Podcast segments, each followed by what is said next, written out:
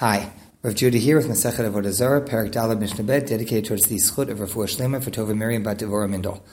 Matzah barosho ma'ot ksud okelim hare elu mutarim. If you find an idol and then hanging on it, uh, on its head, are either some money or some garments or some vessels, very useful things.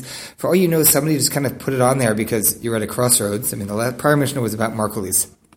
Could be a Markulis at a crossroads, or just somebody hung it on there. They found a statue and they, they put something on there. So those things, one is allowed, or you're allowed to take them because they're not part of worship. Someone might have just found a lost item or dropped it on there, but it's it's considered just a plain old lost item.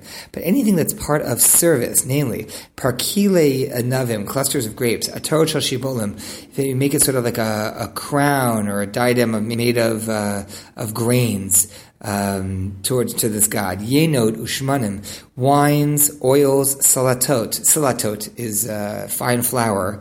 All those things. These are all things that are often offered on a as offerings on an altar to this god or to gods, and those things are forbidden as idolatrous worship items.